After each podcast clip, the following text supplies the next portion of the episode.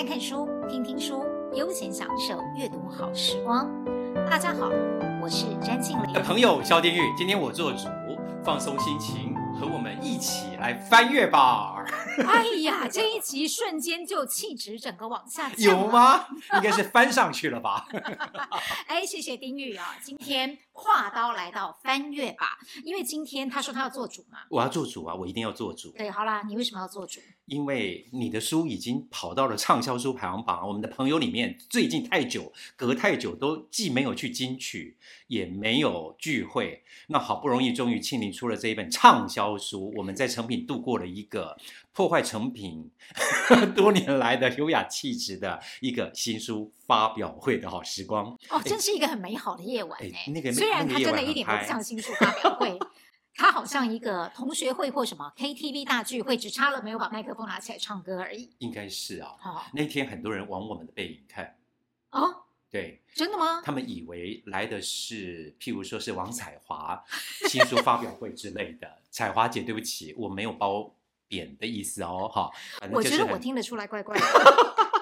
没有，我就说我们的那天的路线真的太特别了啊！对，它真的是一个很特别、很特别的新书发表会，哎，我觉得好难忘，到现在脸书上还有人在 po 哎。有哈、哦，对，因为我觉得那个气氛好像一直延续那个 hyper 的感觉，一直到现在。真的是。可是我明明告诉大家说，秋叶落下之前的中年，我们要维持 淡定的 心情啊，怎么会被撩拨的这么厉害呢？淡定，淡定的形式有很多种。我们那天是压抑过后的一种大爆发，爆发之后看书就淡定下来啦。嗯、今天我要做主，请您先别讲话，我要问、哎，为什么你跟其他我认识的女主播们不一样？你敢？如此直面你的首领呢？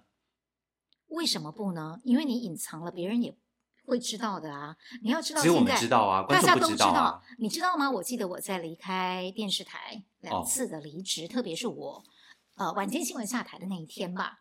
苹果日报报道我的新闻，我永远都记得他的第一句写的是什么？他写的是四十六岁的詹庆龄。哎，这是苹果体哎，我发现对。然后我就发现了，很好玩，你根本不需要去隐藏，因为维基百科只要打上你的关键字的名字，它就会告诉你你是民国几年几月几号生的，所以没有什么年龄是女人的秘密啊这样的事情。而且我觉得面对年龄有什么不好？首领很优雅，很棒啊。首领很优雅，很棒，但是某些工作来讲，它是要尽可能不被提起，甚至有所掩盖啊。呃，坦白讲，那是因为我自己认为，虽然某种程度主播也是半个公众人物，好了，是零点七以上吧。好，我认为是大概半个中公众人物，但是我们是呃，可以靠脸，也可以靠脑袋吃饭，了不起。哦，还有靠嘴巴呢。OK，要靠颜值啊！我给庆龄一个大公道。那天在新书发表会现场没讲到，就是属于我们当时的还在嗯力争上游的小记者的一个视角看到的庆龄，我们都叫他叫天使。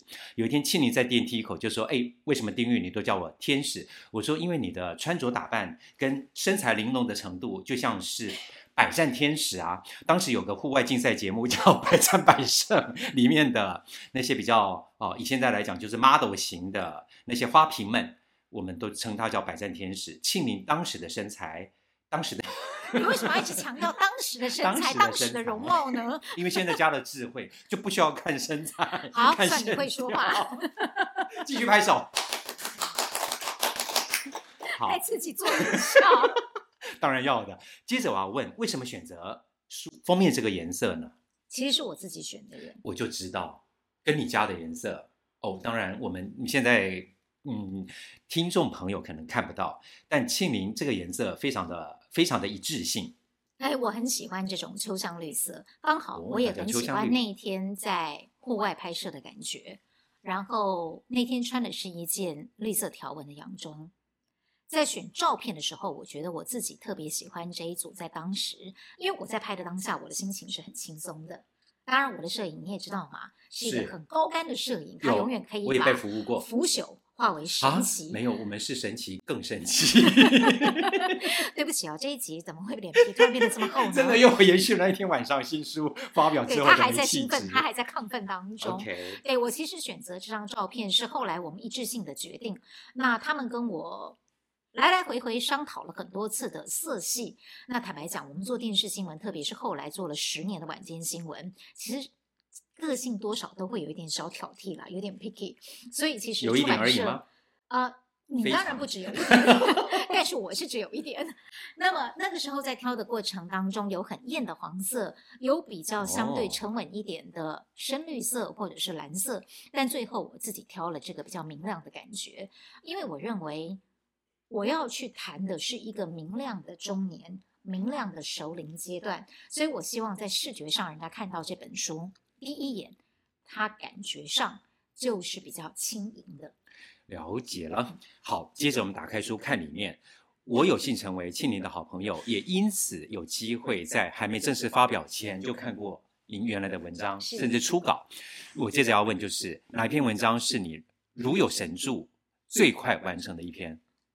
嗯，有好几篇啊，好几篇，事实上透露着骄傲有好几篇，但是那几篇。会比较有如神助的原因，可能都是跟我自己的经验或记忆有关的。当然，我要特别解释，它不是我自己的人生之书，因为我想我的人生到目前为止，并没有什么值得被书写出来的遭遇，啊、呃，也不觉得自己的人生经历可以对别人产生什么样的提点或者是醍醐灌顶的作用。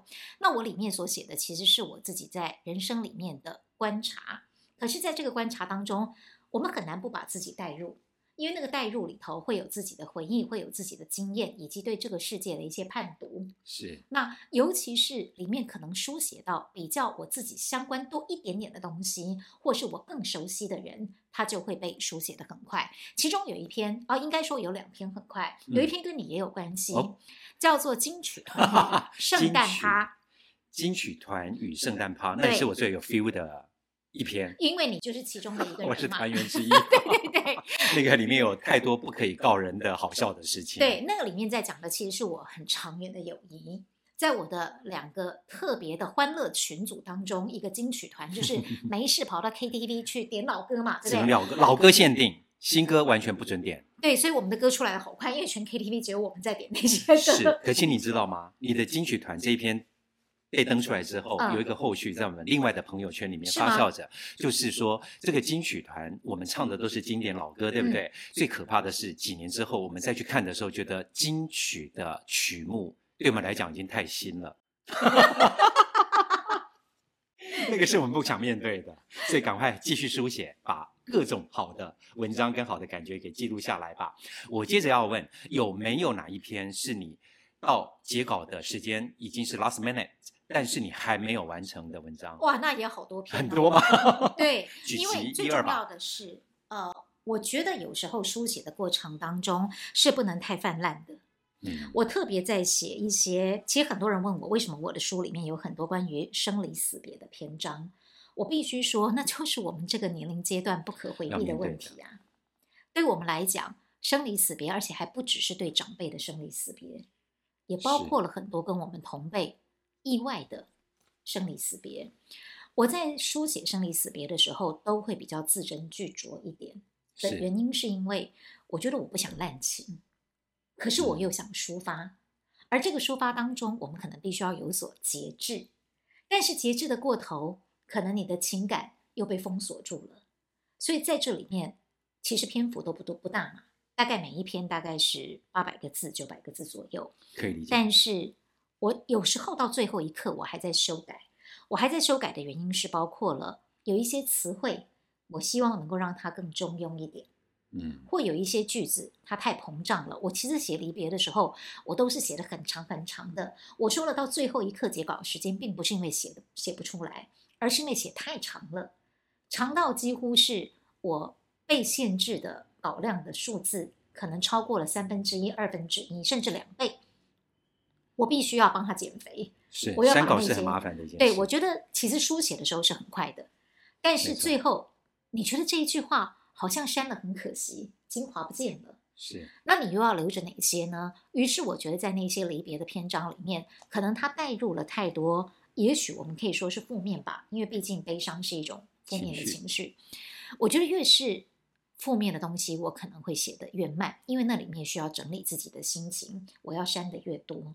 可是我在写欢乐的或者是呃，在我回忆起来，我觉得是很健康明亮的记忆，可能就会特别的快，因为我会好像仿佛回到那个时候的我的心情，嗯，就像金曲团 金曲团又回来一次，对。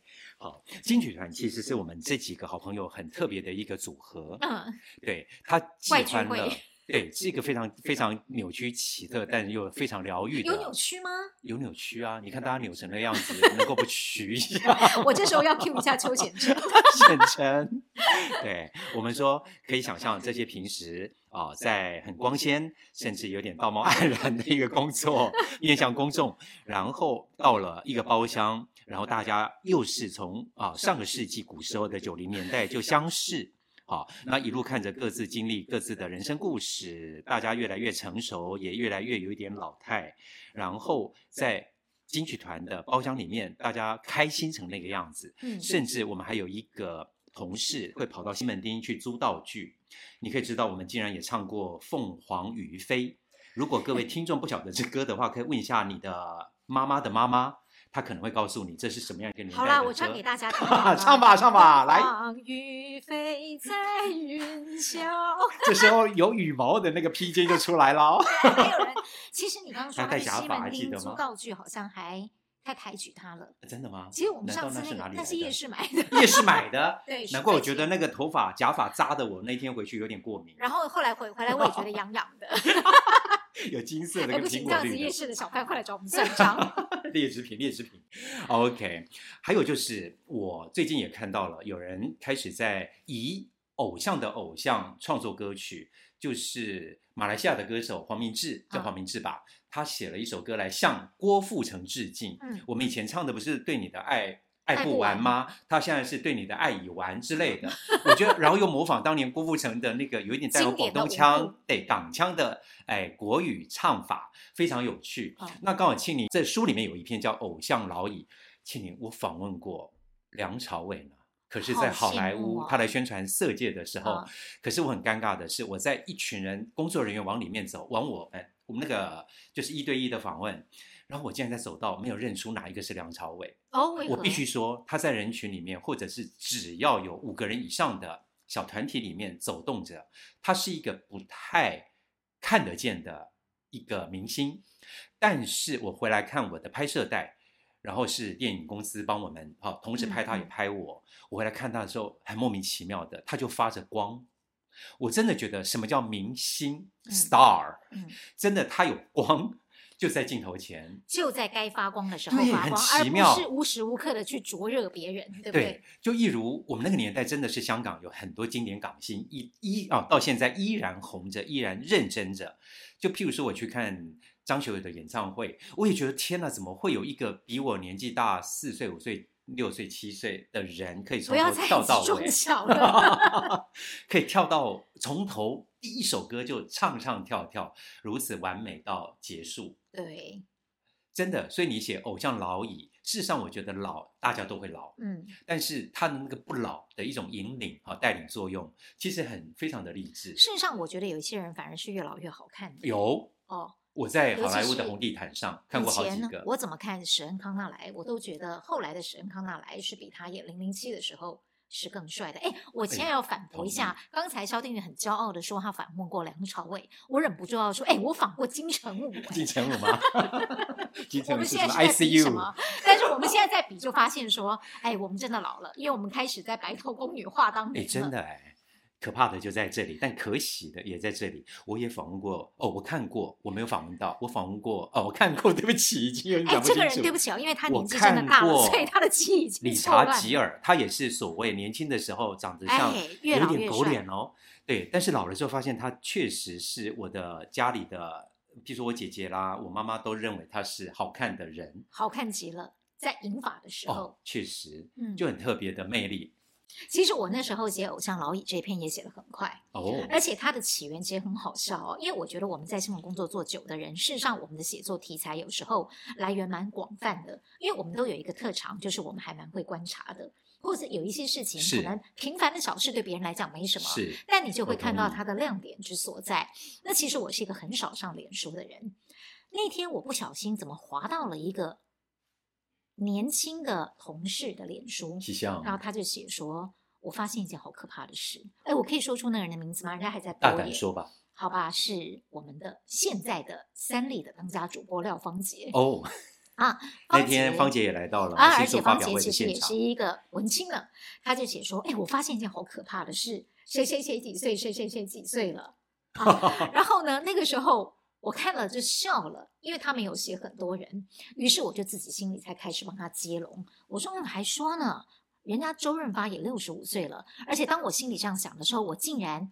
我的心里还想起了哔哔哔三声，就是我们在过捷运的时候，六十五岁以上老人卡是哔三声，所以他们叫三声无奈卡，这是事实。你真是个坏蛋，而且你可以讲那么的自然，也不想想看自己多久之后就要有三生无奈卡了，免费。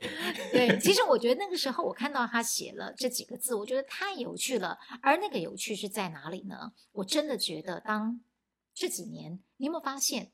跟我们一起成长的偶像，慢慢在凋零，甚至已经慢慢的离开了这个世间，已经尽了跟我们此生的缘分了。